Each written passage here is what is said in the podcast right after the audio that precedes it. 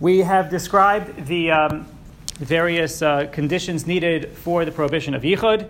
The next thing to talk about is how many men, the numbers, how many men, how many women still constitutes yichud. We mentioned that diraisa, from a Torah level, only one man and one woman.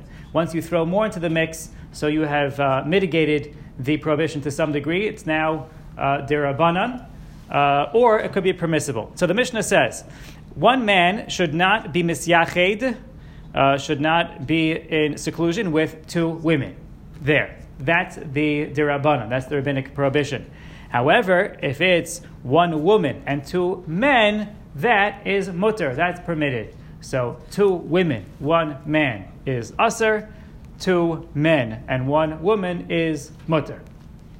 However, there are that and that is the standard halacha, except that there are three exceptions to this rule. This is important.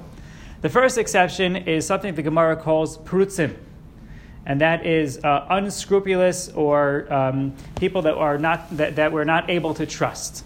That is that's called a parutz. Um, that's uh, parutz literally means to break through. Somebody who breaks through boundaries.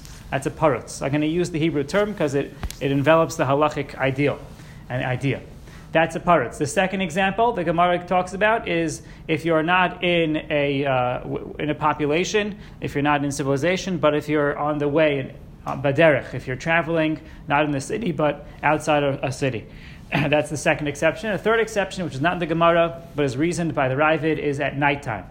Those are three exceptions to the rule. So in all of those three cases, you'll need something else. Two men, one woman is not enough. So the first question is, what is the geder of a paratz? What is the definition of somebody who breaks boundaries? Uh, and this is interesting. The Gemara asks this question uh, in, a, in the story form.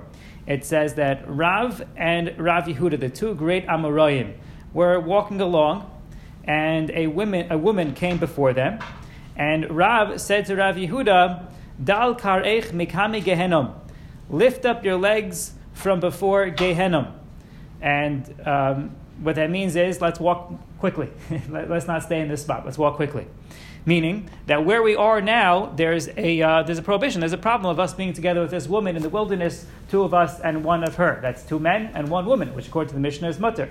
So Rav asked, uh, excuse me, Rav Yehuda asked Rav and said, but uh, didn't you teach me that ksherim mashapir dami, that when you have trustworthy men, there's no problem? And he said, well, do you think that we are ksherim? You and I, Rav, Rav Yehuda and Rav, are we ksherim? No. The only people who are ksherim, the only great tzaddikim who are ksherim are Rabbi Chanina Bar Papi v'Chaverav, Rabbi Chanina Bar Papi and his friends and his colleagues. Who were Rabbi Chanina Bar Papi and his colleagues? So that's also in the same Masech. This is Maseches Kedushin. At the end of the first parak, there are several stories of Amoraim and uh, great rabbis and their encounter with uh, women, non-Jewish women of, of stature and of power, um, and how they resisted temptation. For example, in one story, one of their friends, Rav Papi and his friends, one of those friends, one of those colleagues is Rav Tzadok. Uh, Rav Tzadok was once, uh, uh, was, uh, there was a woman, a matronisa, a Roman matron, who tried to, uh, uh, to ingratiate herself with him, let's put it that way, and he said to her, I'm very, very weak, um, I need to eat something. So um, she said to him, um, The only thing I have here is a pig. So he said, ah, what does it matter? If, if I'm going to be transgressing one thing, then I might as well just eat pig. So she, uh, she put it into the, she fired up the oven in order to heat the, uh, the food for him. And he, in those ovens, that they had these giant uh, clay ovens, and she started to fire it up. And when she, when she turned around, apparently he couldn't run away. When she turned around, he threw flung himself into the oven. And the Gemara goes on and turns around and, and she says to him, What are you doing? as he's sitting in the oven. She said, What? What's going on? And, uh, and she said, Had I known that you were so serious about resisting, so serious about your convictions, I wouldn't have bothered you.